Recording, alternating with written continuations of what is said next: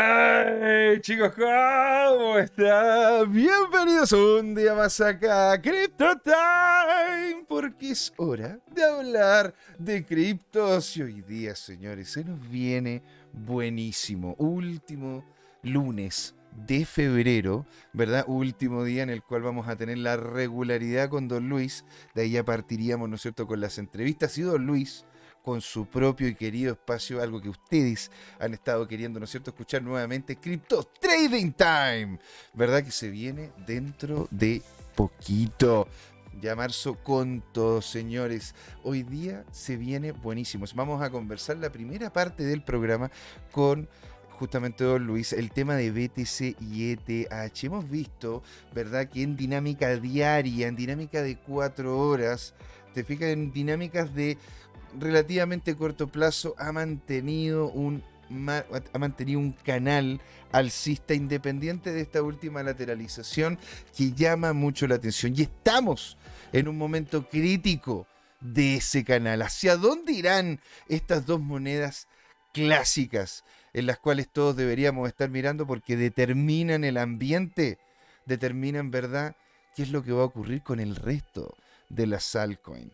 ¿Verdad? Eso es lo que vamos a conversar en la primera patita de Crypto Time, ¿verdad? Ya queremos agradecer a Autorbet Trader que nos manda, ¿no es cierto?, ahí un un mensajito, señores, los queremos escuchar, queremos saber cómo están ustedes, qué es lo que están viendo en el mercado, en la idea, en la interacción y qué mejor. Nosotros hacemos esto en completitud para ustedes y felices de saber la opinión de ustedes al respecto, ¿verdad? También le queremos dar las extremas gracias a todos nuestros nuevos suscriptores del canal. ¿verdad? A María José Santos, a Jaime Suárez, Alejandro Jiménez, Alberto BTC, August in Ulis Paradisus y Jessid Navarro. Muchas gracias por, por estar ahí, ¿no es cierto? En lo que es YouTube y en Twitch tenemos a El Señor de los Trades, el mejor nombre que he escuchado, el Señor de los Trades. Él tiene un trade para, para ordenarlos y manejarlos a todos. También está Juanito 2738 y también Anita, la del barrio. Muy bien, Anita. No Qué bueno, un saludo para tu barrio y para todos los tuyos, ¿verdad? Entonces, en la segunda patita vamos a continuar con Don Luis, vamos a seguir, ¿verdad? Nutriéndonos de ese oro líquido que nos entrega, ¿verdad? Los días lunes y después de esta semana, los días domingo con Crypto Trading Time, hablando sobre altcoins en principal. Y la que ustedes también nos han comentado mucho que quieren escuchar BNB. ¿Qué va a ocurrir con BNB? Vamos a conversar también sobre un poco el tema de la regulación, qué es lo que ocurre, ¿verdad?, con las stablecoins, porque esto al parecer es casi un crackdown. Están literalmente yendo a la yugular de las dinámicas cripto que nos permitirían, ¿verdad?, poder hacer, entre comillas, la bajada de lo que es la conexión blockchain con el mundo real, que es, literalmente eso son, las stable, la posibilidad de saber, ¿verdad?, a través de una cripto que tiene una relación de igualdad con una moneda que ya existe fiat, ¿verdad? El valor que estime el mercado. Entonces, podríamos estar viendo entonces a futuro un mundo sin estables, podríamos estar viendo un mundo en donde un Bitcoin es un Bitcoin y un Ethereum, un Ethereum es un Ethereum. Vamos a empezar a ver dinámicas en las que Ethereum y Bitcoin se empiecen a entregar mutuamente valor o otras, o otras monedas van a salir, alguna estable de otro lado eso es lo que queremos, ¿verdad? Ver y detallar el día de hoy, viendo qué es lo que ocurre con BNB y qué es lo que está pasando con BUSD y otras monedas, las cuales nos va a explicar en detalle don Luis Armando González. Señores, no le damos más vueltas. Le agradecemos a todos los que están ahí ya viéndonos. Se viene hoy día con todo esto. Esto es Crypto Time porque es hora de hablar de criptos. Ahí nos vemos. ¿eh?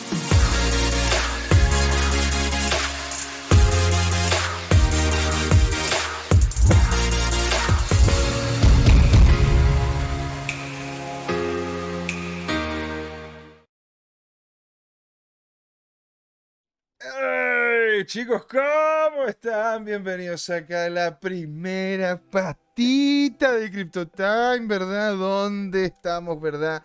Compartiendo estos últimos días de febrero y con quién mejor, ¿verdad? Que con don Luis Armando González, amigo de la casa, con su propio programa, conocedor del trading, profesor de estadística, las tiene todas.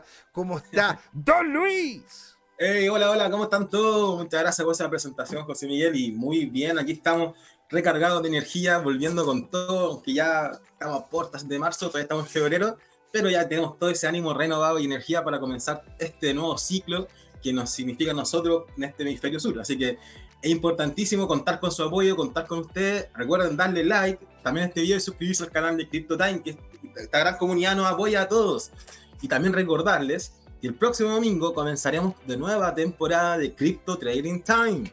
Entonces estaremos analizando los gráficos dos horas completitas en vivo y en directo y también aceptando todas sus solicitudes de trade, de, de activos que quieran analizar para ver cómo viene el mercado durante la próxima semana. Así que vamos a estar este último día luna aquí con José Miguel apoyándonos y viendo cómo estamos terminando este verano y viendo, o este invierno cripto, no sabemos para dónde está la cosa. Pero... Ha, sido, un invierno muy caliente, ha sido un invierno muy...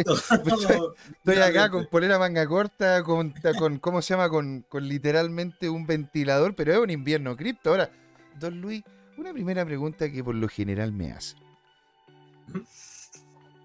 ¿Es cierto que cuando parte marzo es como un nuevo ciclo en el mundo cripto, sobre todo aquí en Latinoamérica? ¿Implica lo que ocurre en Estados Unidos, en Europa, al llegar marzo? ¿O es simplemente una conjetura puntual que tenemos? ¿Por qué importa tanto marzo para las cripto? Claro, bueno, para el público latinoamericano estamos acostumbrados a que en marzo parte el ciclo escolar el ciclo académico y toda la gente vuelve al trabajo luego de estar de vacaciones, disfrutar de la playa, de, la montaña, etc. Lo que sucede es que mucha gente necesita liquidez, guita.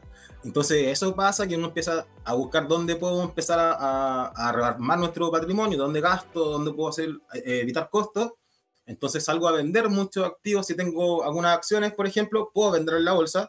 O si tengo cripto o Bitcoin, puedo venderlo como cualquiera de ustedes eh, quieran hacerlo y así puedo solventar mis gastos. Entonces, eso, esa parte como psicológica se repite tanto en las acciones como también en el mundo cripto.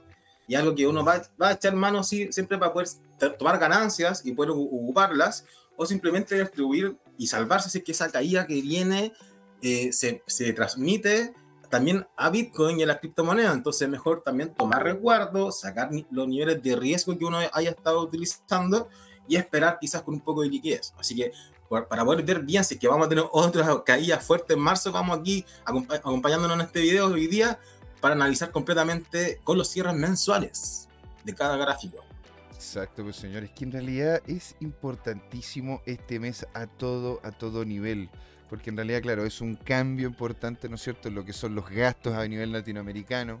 Es importante porque mucha gente hace, hace líquida sus cripto, ¿verdad? Aquí en Latinoamérica para poder, en, más de algún caso, sobre todo con la inflación que estamos viviendo, hacerle frente a estos gastos, porque claro, no solamente está el tema, ¿verdad? Escolar, el cual, claro, a nivel latinoamericano es, es claro. Ahora también está el tema de las patentes. Hay muchos países en los cuales en estas fechas se pagan las patentes tanto de eh, negocios como lo de los vehículos. Entonces hay una, hay una serie de, de, presiones ¿verdad? Que reciben los, precios para terminar para ver si es que terminan o no siendo afectados. Ahora, usted, don Luis, viendo, ¿verdad? En lo que antiguamente ha pasado. A mí me gustaría saber, señor, ¿cómo ha visto usted los años anteriores? Antes de que nos metamos de lleno y empecemos, ¿me entiende?, a masticar lo que se nos viene ahora. ¿Qué ha pasado en los años anteriores? ¿Cómo ha sido la dinámica de, marzo, verdad, en lo que es Bitcoin y Ethereum, que es lo que nos vamos a enfocar en la primera parte? Exacto. Buenísima pregunta, José Miguel. Bueno, sacando en contexto que lo primero que se me llama o me llega a la memoria es marzo 2020, plena pandemia, coronavirus, y estábamos todos en verano esperando y todos decían, se viene marzo, se viene marzo, se viene marzo, ¿Y qué sucedió? Se vino marzo y cayó, pero estrepitosamente ese año todo, porque había una crisis muy grande, tanto en la incertidumbre económica como también es sanitaria. Entonces, por eso se confabularon las cosas y hizo una terrible caída el 2020. De hecho, en marzo de ese año eh, cayó un 24% de, de, de, que abrió toda esa vela. Mm. Pero luego, pues, si vemos el 2021, eh, hay una diferencia ahí porque estábamos ya en pleno rally. Entonces, en marzo, justo del año pasado, podemos ver que llegó al primer pic, la primera parte alta, que llegó cuando incluso llegó a testearlos, el máximo fue 61.780 dólares y subió un 29%. Entonces, va todo también de la mano mucho del ciclo que va teniendo la economía y el propio Bitcoin, en este caso. Y, el año pasado, 2022, no tuvo mucha, mucha eh, sobrepaso porque veníamos recién como digeriendo, dándonos cuenta que estábamos cayendo, que, que venía a haber una caída. Entonces, como que en verdad hubo un 5% de variación. Pero históricamente se puede decir que es, más malo, es más caída que, que, bueno, que subida. Ok, o sea, en definitiva en estas fechas, claro, tiende verdad a haber una baja importante, no, una baja importante, una baja no menor, ¿verdad? En la cotización del activo. O sea, si hemos visto que de forma consistente este último, este último tiempo, he visto que en enero y febrero, ¿verdad? tiende a haber una, un impulso alcista, en marzo lateralizamos a la baja o definitivamente bajamos. Esa baja, ¿cuánto es la que normalmente hemos visto en el este? Si, si quiere, don Luis, me puede ir mostrando los gráficos, ¿verdad? De tal forma de que vayamos conversándolo y está con nosotros el señor Diego y Vieta, señor, alegría tenerlo por acá. Qué bacán, ¿no es cierto? Que esté comentándonos aquí. Saludos, amigazo, nos dice mucho éxito, como siempre. Constancia y perseverancia es el nombre del juego, señores. ¿Verdad?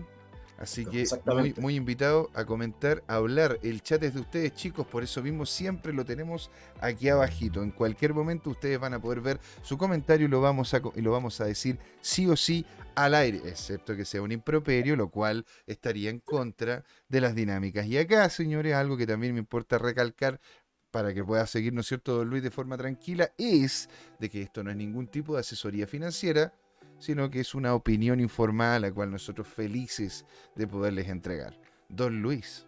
Exacto. Mira, aquí van viendo, pueden ir apreciando que cada marzo que estoy marcando aquí tiene una componente distinta. Por lo general ha sido roja. Desde el 2015, ahí tenemos un 4% de caída. En el 2016, un menos 4,7%. Eh, luego en 2017, menos 8,88%. Así vamos. 2018, que fue cuando ya veníamos después del, de este segundo ciclo, ya veníamos en terreno bajista, entonces aquí se acrecentó la caída. Y por eso tuvo un 32% de caída. El 2019, ahí ya cambia un poquito y empezamos como a recuperarnos luego de tocar los 3.000 y ahí subió un 11%. Y luego 2020, como ya hemos comentado, vino esta gran vela que fue feíta, cayó, pero se recuperó el mismo mes y cerró un menos 24%. Entonces podemos ir viendo que de la mayoría solamente una y también 2021 estamos por en acá justo tocando la parte máxima, llegando al rally, al, pic, al, techo del rally. Mm. Entonces ahí tenemos dos contra, en este caso cinco que estamos analizando que han sido eh, años en donde marzo ha sido muy malo. O sea, malo más que nada, no, no malo. ¿Cuánto ha sido el, la, la, el turn back? ¿Cuánto ha bajado en promedio más o menos en los diferentes marzos? Claro, por ejemplo, eh, más, más, que nada yo creo un promedio entre un 5% es lo normal. Salvo que haya una, una algo externo o algo, una particularidad del ciclo que sería este bajista, donde puede haber subido mucho, ahí se pegó una buena corrección en marzo, un 32%. Mm. Y, y, obviando también lo que es coronavirus, porque era pandemia y eso aumentaba el efecto, generaba como una mayor caía y luego por eso vemos una mecha ahí que se recupera otra vez y, y no cierran el mínimo. De hecho, el mínimo que marcó 3.858 y cerró en 6.004 mm. ese año en 2020. Entonces, luego de eso, vemos que las subidas eh, por lo general son también un 30%, como que se van equiparando. Pero dentro de toda la estadística, no puede decir que entre un 5% es lo esperable a que caiga normalmente. Mira, y ahora, la próxima vela, la que tendríamos ahora en en marzo de, este, de, este, año, estaríamos en una, una, situación igual, espero que parecía, pero está, está como súper, eh, un momento de que vamos a venir una vuelta otra vez, va a, va a ser mm. rojo, que eso es lo que yo estoy proyectando o esperando, dado la formación de esta vela. Esta es una doji, que es muy tradicional en la vela japonesa, y lo que nos muestra, lo que evidencia, es que tiene una equiparación la fuerza alcista y bajista. Entonces, Mm. vemos que hubo un máximo, hubo un mínimo, y luego estamos cerrando casi plano, con un cuerpo de vela muy chiquitito, que sería este de aquí. Aquí, en cambio, en enero tuvo un muy buen mes, tuvimos un 39% de subida, pero ahora febrero solamente un 0,9%. Entonces, se ha devuelto casi todo, está casi plano. Entonces, ¿eso qué significa? Que ya se están equiparando la- esta subida, ya no tiene tanta fuerza, y por ende podría ya pasar para el otro lado y comenzar a ganar la fuerza de los osos, los bajistas. Entonces, por eso podríamos llegar a tener una gran caída y si se dan los pronósticos, podríamos, ¿por qué no pensar en esta misma tendencia alcista que es de corto plazo? Ver que podemos eh, proyectar un menos 20% sería como lo máximo que podríamos esperar. Un 5 está bien, está dentro de lo razonable. Ya un 20 sería un descalabro, pero también está dentro de lo posible. Ahora, dicho eso, Luis, porque ahí lo que estamos viendo son dos medias móviles, ¿verdad? Ah, sí, sí, claro, de 20 y 50. La de 50 es la de abajo, ¿verdad? Sí, correcto.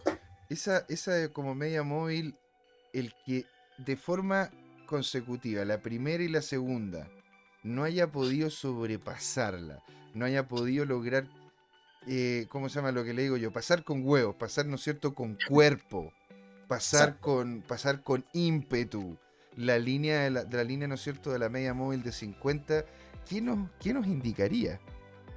Claro, en primera instancia nos está actuando como resistencia. Ya sería un mes en donde llegó y, te- y tocó y testeó y se devolvió hasta esa línea, que ahí estaba en, en 23.200, y ahora en febrero está en 23.600, 597. Pero eso está actuando como un techo que no permite que el precio siga subiendo. Por ende, resiste la subida y comienza a, hacer- a fortificarse y comenzaría a darle un cambio de tendencia Ujú. en este caso, al movimiento y comenzaría a caer. Entonces, por eso vamos a ir viendo diferentes gráficos. Pero es importantísimo que también notar que esta- estas resistencias son dinámicas. Van Mm. variando mes a mes y pueden que un día me diga, no, me dan 23.000, lo superó, pero si te fijas al cierre, estaba en 23.200 y no logró superarlo. Lo Mm. mismo ahora, si no, si no tenemos un cierre de febrero mayor a 23.600, vamos a comenzar de nuevo a fortalecer esa resistencia y tendríamos nuevas caídas. Notable, señor. Pero que, eh, a ver, porque esa doji, ¿Sí? dado de que no llega a pasar, solamente fue una sombra, ¿verdad? Eh, más los volúmenes bajistas, ¿sería confirmación o tendríamos que realmente esperar lo que... ah, Porque se nos viene, ¿no es cierto?, información importante de Estados Unidos. Ya sabemos que la, la inflación está mucho más fuerte de lo que se creía inicialmente, ¿verdad? También Exacto. se está viendo de que la, la, la SEC y la Fed están en una en un arco de guerra, ¿no es cierto? Están, están dándolo todo para poder hacer no solamente la regulación, sino literalmente decirte, mira, todo de Bitcoin para allá es todo un security, lo cual podría cambiar mucho la, la dinámica. Vamos a entrar en detalle en eso en la segunda parte, pero digo yo, el, lo que serían las presiones bajistas, más. Las dinámicas volumétricas en, de- en decrecimiento, más el estar debajo de la media 50, ¿es confirmación o tenemos que esperar algo más que nos entregue más información referente hacia dónde podría llegar e ir el precio? Claro, Queríamos esperar ahora- eso. Exacto, pero por ahora no es confirmación. Por ahora tendríamos una alerta, ya que el precio, o sea, el volumen no está acompañando a las variaciones de precio. Está divergiendo, ya que el precio ha seguido subiendo, pero el volumen no. Es decir, que el- esta columna es menor que la anterior y la tendencia que hemos ido llevando ya se está perdiendo. Entonces, eso implica que no está acompañando la subida y, y vol- volveríamos a tener un patrón de cambio de tendencia. Por ende, ne- necesitamos que haya marcado esa, ese- que haya cerrado esa vela para ya comenzar a, de- a- a definir bien nuestra estrategia. Porque decimos, no, mira, si estamos adelantándonos y justo vendo ahora, pero queda un día todavía y puede que la auto suba y cierre más arriba de los 23,600. Estamos ahí. Ahora estamos en 23, eh, ¿cuánto fue? Sí, que 23,361. Estamos ahí al ladito. 360. Entonces, Uh. estamos muy cerca de la resistencia.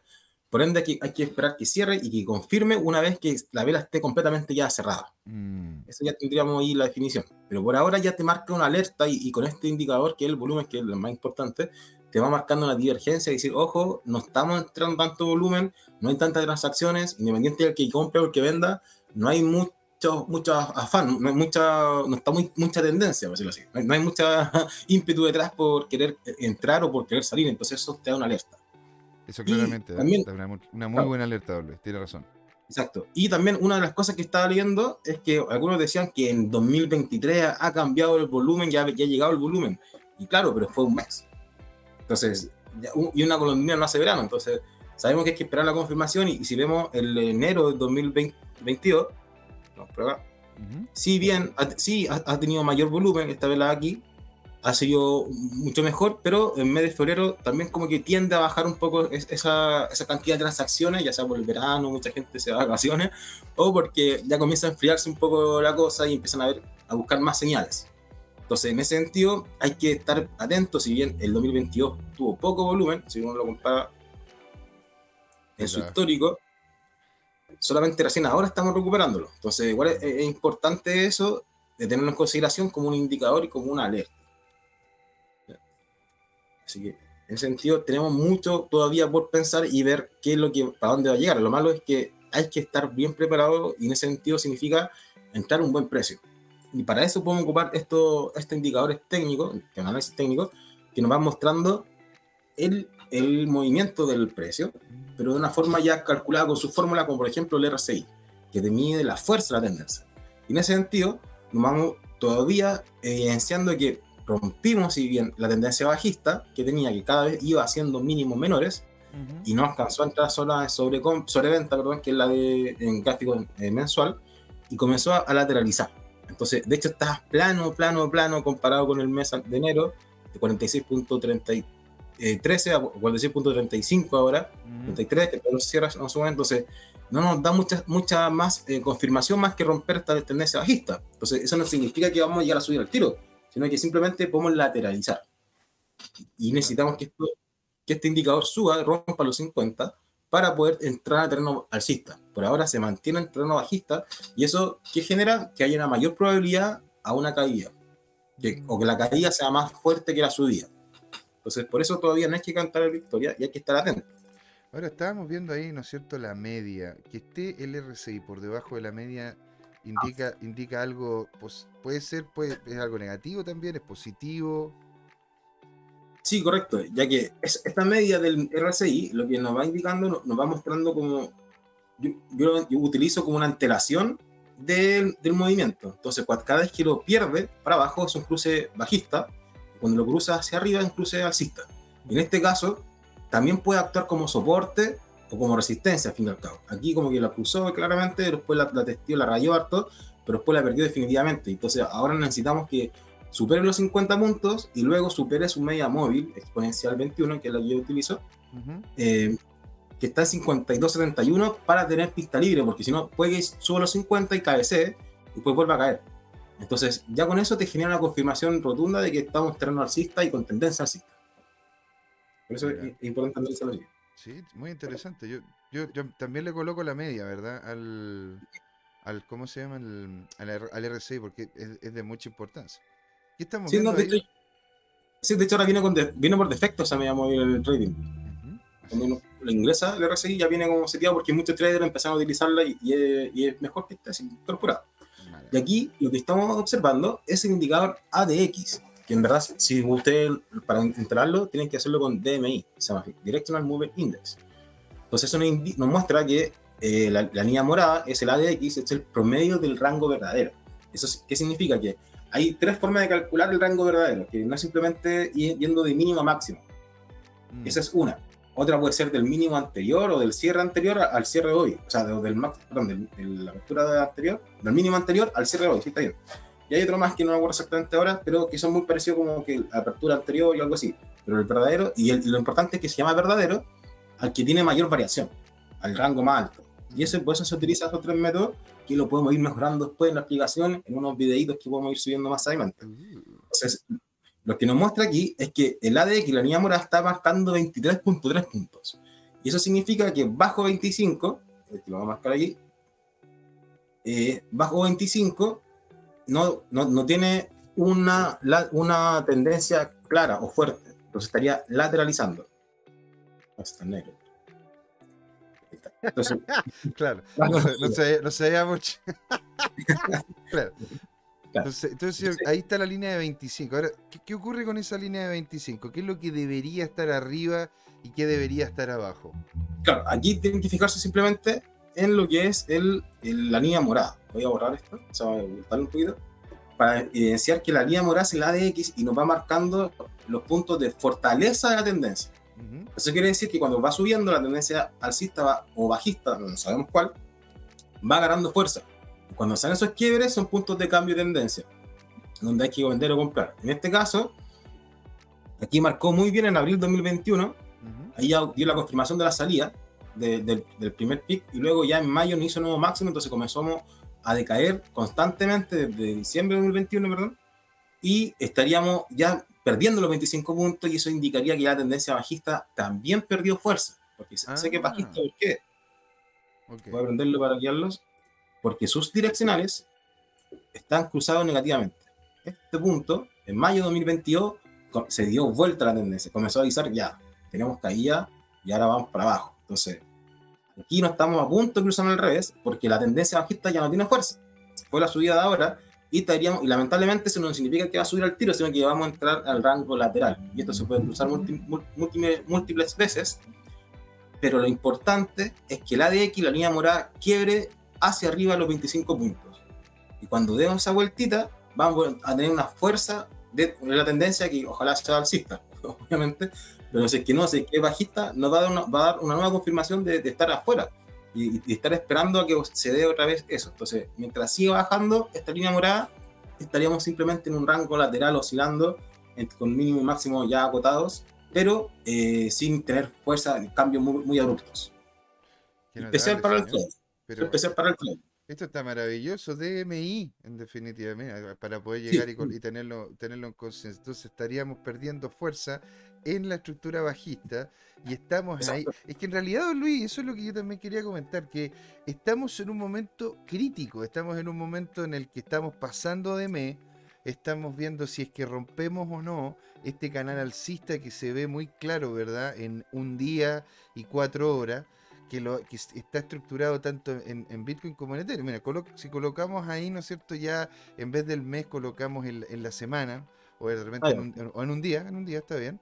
¿sí? se ve, ¿verdad? Este, este, este canal alcista que partió en enero, ¿verdad? En enero de este año, con esa, esa alza potente, ¿verdad? Que no ha podido, y de hecho es lo que hemos conversado de forma consistente, no ha podido, Luis, darle el, el ¿cómo se llama? El...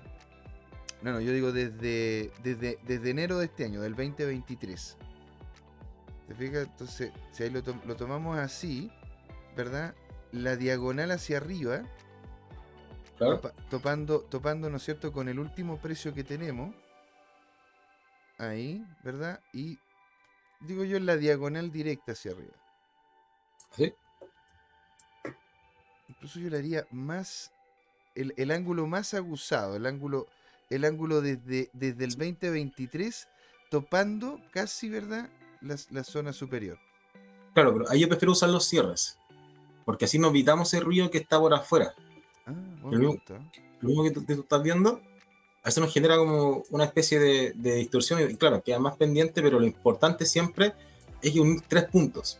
Y para poder definir esos puntos, yo prefiero unir los cierres, más que los máximos. Mm, si, por ejemplo, ahí, ahí, no nos toca ninguno, ahí no nos toca nada. Por eso es leve la, la corrección, pero algo que uno tiene que tener con consideración para no estar viendo un precio y, y que no llegue nunca porque uno dice, no, me pongo en el máximo, pero ahora el máximo quizás un máximo menor, entonces aún así no, no alcanzo a, a, vender. Y prefiero, por eso utilizo el precio de cierre para tener un poquito más conservador en ese sentido y asegurarme de comprar o de, o de vender sin problema.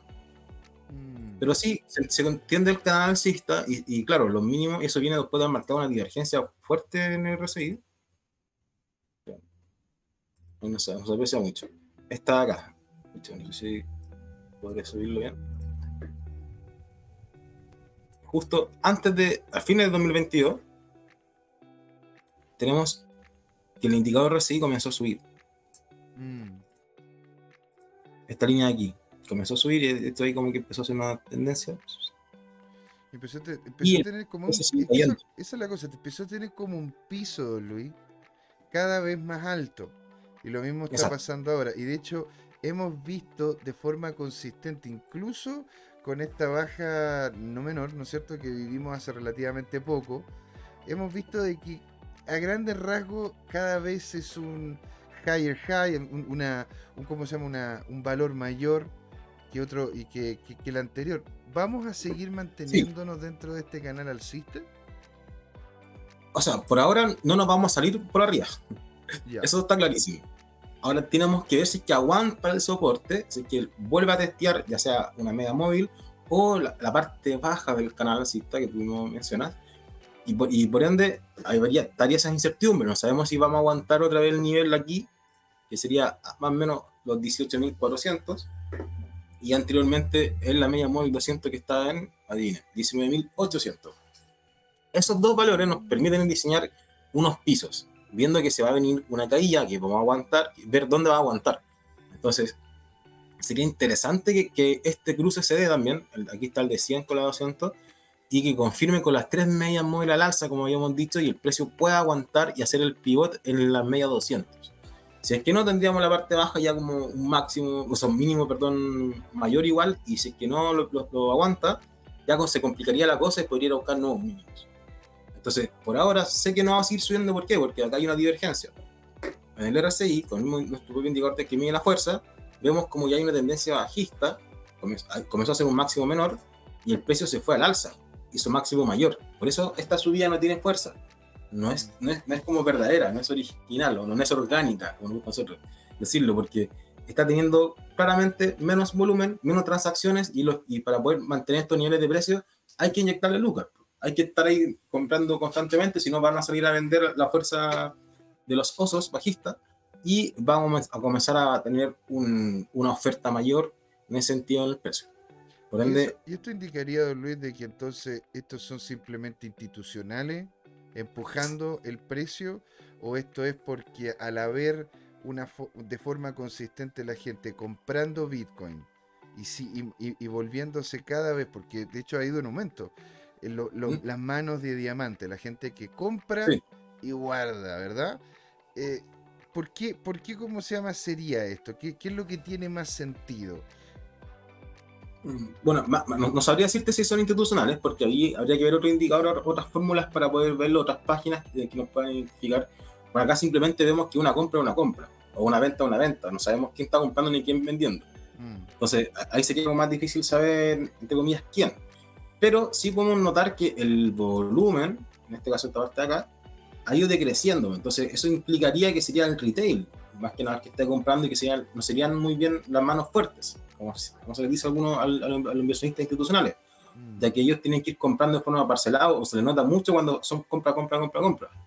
cambio ahora yo creo que estarían asegurando los precios de este trade y mucha gente que quizá ah, encontró y empezó a acumular en esta zona en torno a 18.000, 19.000 o incluso los 17.000, ya estarían en zona de, de, venta para asegurar esa ganancia y sobrevivir marzo. Entonces, por eso yo, yo creo que sería más que nada retail. Mm. Compras pequeñas por el volumen compras pequeñas por el volumen y, en definitiva, por eso una, muchas de las noticias que han estado saliendo, ¿verdad? Tienen que ver con eso, de hecho, con, con institucionales queriendo hacer movimiento. Aún así, señor, hay algunas noticias que es importante comentar que podrían terminar afectando, porque ojo, se nos viene Mica, se nos viene una serie de legislaciones referente a lo que es el tema de criptomonedas. Y aquí una de las cosas que comenta, ¿no es cierto?, vienen muchas de España, en donde España, de hecho, la Comisión Nacional de Mercado de Valores, la CNB, la CNB, CNMB, recibió aviso de, regulación, de reguladores extranjeros sobre las organizaciones y cómo operan estas sin autorización. Y de hecho, es lo que están haciendo mucho con Bitcoin. Están empezando a revisar cada una de las transacciones dentro de la red de Bitcoin para saber hacia dónde van. Y de hecho, esto está, esto, esto está teniendo en Europa y en España en específico, sobre todo uno lo ve en XDirect y en todas estas empresas que tienen que ver con trading, que involucran, ¿verdad? Criptomonedas, que en sí, al parecer, esto está haciendo de que la gente tenga menos le crea menos, ¿verdad? Claro, le tenga menos, disminuya en gran medida lo que es la confianza. Y lo mismo está pasando, señor, con Italia. Todo lo que es la zona del Mediterráneo está empezando a recibir muchas presiones referente a lo que es el regular esto, porque de hecho muchas de esas naciones varias de ellas, ¿verdad? Por, el, por, por, temas, por temas financieros y económicos, están queriendo la gente que vive ahí escapar del pago desmedido de impuestos que han ido subiendo de forma consistente. Todo el Mediterráneo ha subido impuestos de forma consistente, desde Grecia, desde, desde Portugal, España, ¿verdad? Son, incluso también podríamos decir hasta, hasta Francia que ha ido aumentando lo que es el tema de los impuestos. Y de hecho también han aumentado, y eso es lo que es lamentable por eso encuentro, ¿no es cierto?, notable de que las manos fuertes hayan ido a comprar, cierren la mano y no lo suelten hasta que literalmente lleguemos a los niveles que nosotros realmente vemos que el Bitcoin puede llegar si es que se convierte en una moneda de uso, de compra y de venta. Cuando un Bitcoin valga un Bitcoin, señor. Entonces dice la policía, la policía española alerta sobre un aumento desmedido de las estafas Bitcoin y de criptomonedas. El subdirector de la, de la, Policía Nacional de Murcia, Diego Sever, Seral, dijo que la mayoría de las estafas se vinculan, de hecho, con Bitcoin, tomando en cuenta de que el que comentaba, ¿no es cierto? Diego Seral dice de que hay muchas más, de hecho, con Bitcoin que con el resto de las criptomonedas. Qué increíble, señor. Cosa que hay que tener muy presente. Ahora, una cosa buena, algo que es positivo, ¿verdad? Es a nivel de Grayscale, en donde dice que el CEO de Grayscale podría ah. tener, no sé, dice que 2 mil millones de dólares, señor, podrían regresar al bolsillo de los inversores de GTC, GBTC tras la inversión en ETFs de Bitcoin, por lo que implicaría, ¿no es cierto?, de que varios institucionales irían a hacer compra, no necesariamente directas de Bitcoin, sino a lo que son posiciones de Grayscale y Grayscale fuese a comprar en gran cantidad, ¿verdad?, Bitcoin al mercado, haciéndolo aún más escaso. Señores, lo vuelvo a repetir, 2 mil millones de dólares, cosa que no es menor, pues, don Luis. ¿Verdad? Eso realmente podría tener una implicancia muy potente. Se sacó la cámara, señor. ¿Qué, qué ocurre? Ah, no, no, perdón, que justo me llamó mi mamá. Ah, bueno, no, no hay problema. No, no, me salió ahorita, no sé si salió. Ah, Buenísimo, señor. Entonces, ahora. En serio, me gustaría comentar lo de Grace, que. Por favor. Dado que, que igual es algo un poquito diferente, no quiere decir que vayan a haber eh, disponibilidad de bitcoins, de que ellos van a vender, en el sentido porque hay que recordar que ellos tienen eh, su propio ETF. ¿Y qué es un ETF? Bueno, es un papel que emula, en este caso, a Bitcoin. Que, simplemente va de la mano y va copiando los movimientos de Bitcoin. en este caso, Grayscale está diseñado con los movimientos del futuro, los futuros de Bitcoin. Así es. Entonces, no necesariamente implica que vayan a comprar Bitcoin real. ese es el punto. O vender Bitcoin real. Entonces eso, eso simplemente es publicidad y aparte, si es que ellos lo van a hacer, si tienen esa cantidad disponible, lo harían calladito. No estarían diciendo, oye, voy a comprar, porque obviamente van a tener... claro, avisando, es como la guerra, si oye, voy a atacar, pues tengo, tengo 20.000 soldados en Europa. Claro, te Entonces, voy a llamar por teléfono. A llamar por Aló, sí, sí, voy, voy, a atacar hoy día en la tarde, por favor. Sí. Claro. Sí, sí, sí. No, no, no, no. ¿Va a estar en la casa? Sin metralleta sin metralletas, vamos a tirar bomba, sí, y me traen un café. Muchas gracias.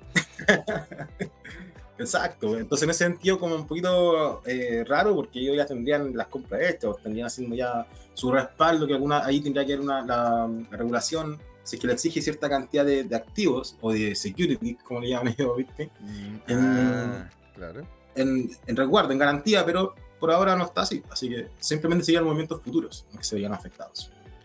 Es un excelente punto el que dice usted, señor. Ahora la pregunta que por lo general nos hacen.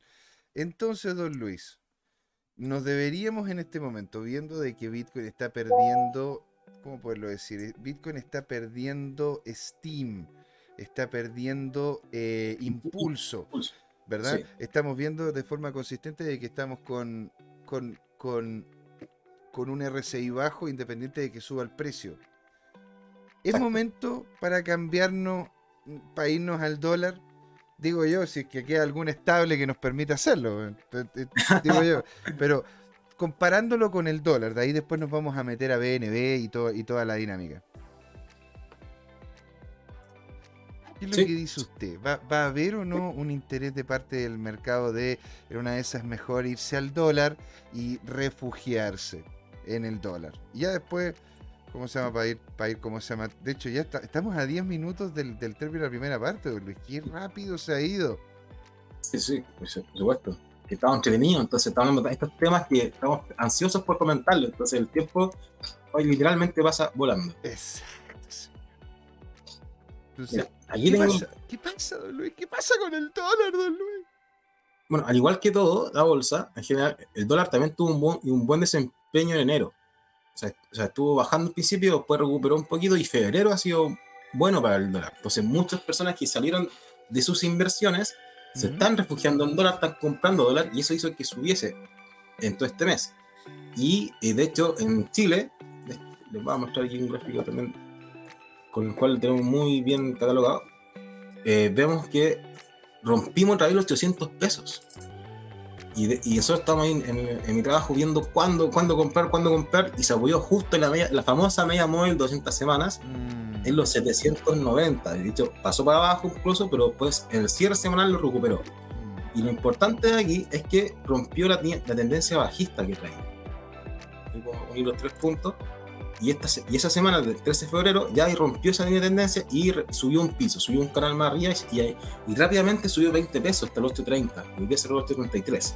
Entonces, para hacer el símil con el peso chileno, eh, vemos el dólar index, que es el nivel mundial, vemos que estamos también en esa, en esa misma situación, la cual implica que luego de este rebote agarró un piso Fibonacci, de hecho, es que estamos aquí marcado, subió a 104 y ahí lo está rayando, cayó de ese, de ese techo, pero debería mantenerse por acá. Entonces, si superamos los 104 definitivamente en, una en un cierre semanal, vamos a tener nuevas eh, alzas en el dólar. Y eso, y eso, sería que sería bueno comprar y refugiarse en alguna stablecoin, ya que las bolsas mundiales y también Bitcoin lamentablemente están correlacionadas y caerían, obviamente. Entonces, que lo mismo que estamos viendo. Entonces, para eso es mejor resguardarse y quedarse en el dólar, esperando un tiempo, este mes de marzo que sabemos que es complicado estadísticamente hablando. Wow. Ahora, es porque también ocurre mucho de que cuando sube, ¿verdad? El precio del dólar disminuye el precio del Bitcoin.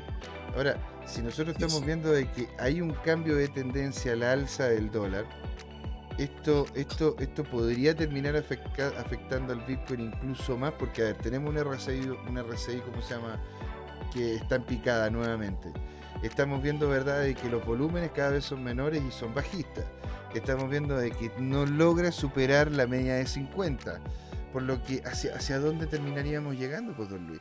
Este, eh, ¿Cuál sería, no es cierto, los qué, indicativo nos, nos daría todo esto que hemos hablado para, en definitiva, ¿verdad? Eh, saber el precio, el precio proyectado que podríamos tener del, del, Bitcoin si es que hablásemos ahora como inicio de mes. Claro, claro en ese sentido, primero mostrar aquí lo mismo que tú mencionaste al principio, que es la, la anticorrelación o, la correlación negativa que tiene el Bitcoin con el precio del dólar a nivel mundial, el, DXY. Entonces, eso justamente nos, evidencia, nos muestra que cuando uno sube, el otro tiene que un movimiento contrario, baja. Y por ende, ahora si vemos como ambos están subiendo, hay una distorsión en este mensaje, en esto que nos, debemos decir que alguno de los dos se va a, llevar al otro. Entonces, en este caso, lo más probable es que Bitcoin caiga, dada la magnitud de la subida que ha tenido en el último tiempo y no ha bajado a medida que el dólar ha subido. Entonces, lo más probable es que va a ser que el dólar se, se mantenga, pero Bitcoin sí o sí vaya a caer. Entonces, ¿hasta qué niveles? Eso, es lo que yo me la juego, porque es por lo que yo estoy viendo. Entonces, ahí ahora hay que ver bien en qué niveles puede llegar a caer. Bueno, para eso veamos el gráfico de Bitcoin que, es lo más importante, que cuando uno compra ese activo, tiene que fijarse en ese activo. Y lo mismo que antes pregunta, oye, voy a poner un ejemplo de, de, la TAM, o sea, no, de Sokimich, ese UM tiene una acción en Chile y también tiene acción en Nueva York. Mm. Entonces, si yo quiero, veo, por ejemplo, pucha, el dólar va cayendo y la, la acción de Sokimich eh, también cae, tengo que ver en, pesos, porque si no se distorsiona. Entonces, lo mismo funciona aquí. Si yo voy viendo Bitcoin, tengo que ver Bitcoin, siempre. Y, y aquí estamos nuevamente y como dijimos aquí, oculté las medias móviles, aquí están otra vez, vemos cómo estas medias móviles están confluyendo aquí en gráfico semanal, estamos actuando de resistencia ahora las medias móviles 200 semanas, esto para que se vea más bueno, no sé, ahí no. Eh, vamos a tener esa, esa capacidad de, de, entender de que vamos a tener un problema de, de resistencias. precios. Problema de Y, resistencia. claro, y el nivel que estamos marcando es justamente, fíjense acá arriba, en la media, la media móvil 200 semanas, que es la línea roja, acá arriba está marcando 25.000. ¿Cuánto hay aquí? Entonces, ese es el punto clave que ha sido rechazado durante dos semanas ahora y comenzaría a actuar ya como una especie de, de, de- para, de- muro que no ha podido ser superado. Entonces, lo más probable es que vengamos a testear otra vez el soporte 19.600, que es donde está también la media móvil de corto plazo, que son 20 semanas. Entonces, y, y fíjense, este patrón como que trata de parecerse algo, no sé si lo logras ver.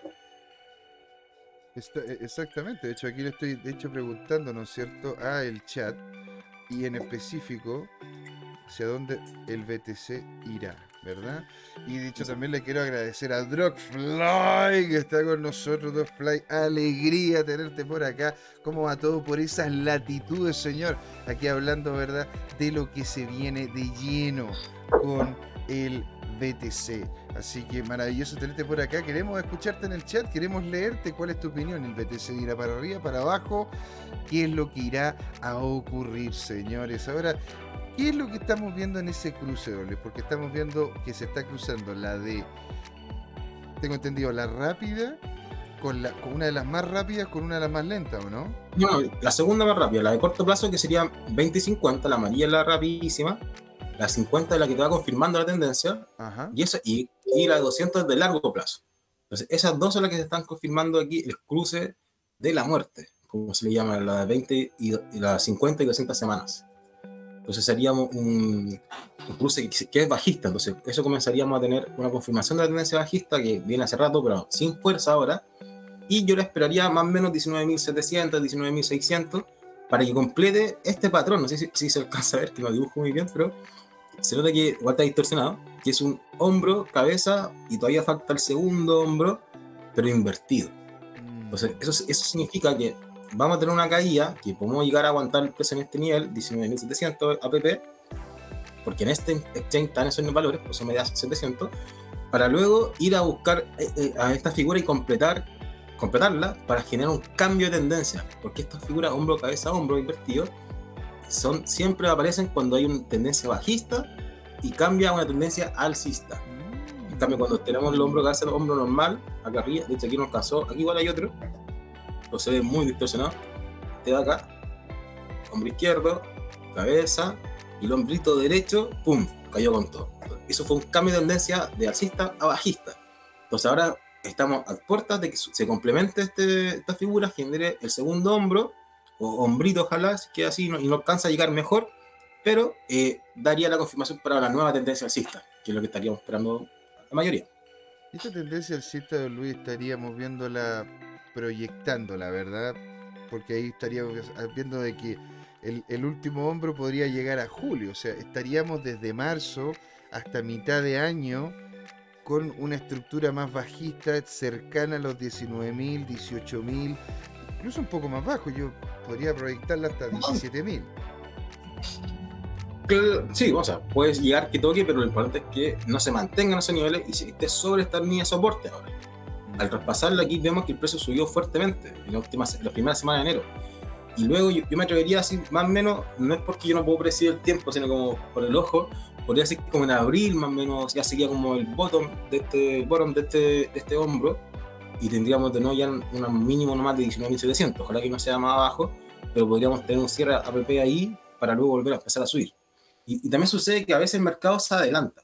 Entonces, si, si muchas personas, si muchos inversionistas Mm. vemos que hay un hombro, cabeza, hombro, no voy a esperar a que, a que forme el segundo hombro, sino que compro antes. Entonces compro la caída y, y uso que esa distorsión y esa caída, como acá, ese máximo se, ve, se hace menor que el anterior porque ya todos aquí se adelantaron, sabían que era el hombro, cabeza, hombro y empezaron a vender. Entonces aquí pasa lo mismo. Ah, un hombro, cabeza, hombro invertido, entonces empiezo a comprar antes. Entonces por eso muchos ojos es que no se hace precio también, puede que pase. Porque claro que, o sea, ¿cuándo podríamos llegar entonces? ¿Qué tipo de precio confirmaría una, una, una estructura más alcista? Y porque ya sabemos, si es que la vemos bajar, ¿verdad? Los volúmenes, el RSI, el dólar sube, etcétera, etcétera. Pero ¿hay alguna confirmación de precio que nos diría, ojo chicos, si es que nos vamos por encima de este nivel, pongámosle ojo y hagamos posiciones a largo? claro, esperar los 25.000 sería lo prudente. ¿ya? Sería así, mira, si Bitcoin supera 25.000, vamos al cista ojo cerrado porque ya estamos rompiendo las resistencias ya marcadas aquí, ya, ya testeadas y todo. Entonces, eso sería punto uno. Pero si es que no se da eso, podemos ver que tenemos cercanamente los 23.600 que mencionamos en un principio. Los 800 por aquí en Binance. Entonces, esta zona, este rango, si se mete en este piso, ya te manda una alerta. Y te empieza a decir, oye, sé que en verdad no bajó, no siguió ese análisis que tú estás esperando, así que ojo, va a tener que darte vuelta la chaqueta. En sentido. Y esperar y, terminar comprando más caro y no comprar el precio que uno, desea. Entonces ahí, por ahí yo esperaría un cierre semanal sobre 23,600, eh, claro, 600, 700, para tener ese rango entre diferentes exchanges, para comenzar a tener ya una alerta de decir, ojo, va a tener que comprar nomás 24 porque si no se me va a ir para arriba, para la nube y no alcanzar a comprar o voy a caer con la plata en la mano. Totalmente. Entonces en ese sentido, se nota que hay 23,600, eh, 2800 es un buen rango para estar alerta y comenzar a, ver, a hacer compras. Es que uno quiere esperar los 25.000 y así la confirmación definitiva. Maravilloso, pues señor. Entonces, señores, vamos a ir haciendo el wrap it up para poder hacer la, el intermedio. Y después de este intermedio nos metemos con ETH, con BNB, con noticias, con una serie de cosas mucho más acá en Crypto Time. ¿Por qué, don Luis? porque es hora de hablar de trading en criptos. Ya usted sabe, ¿eh? Ya usted sabe, no se vaya.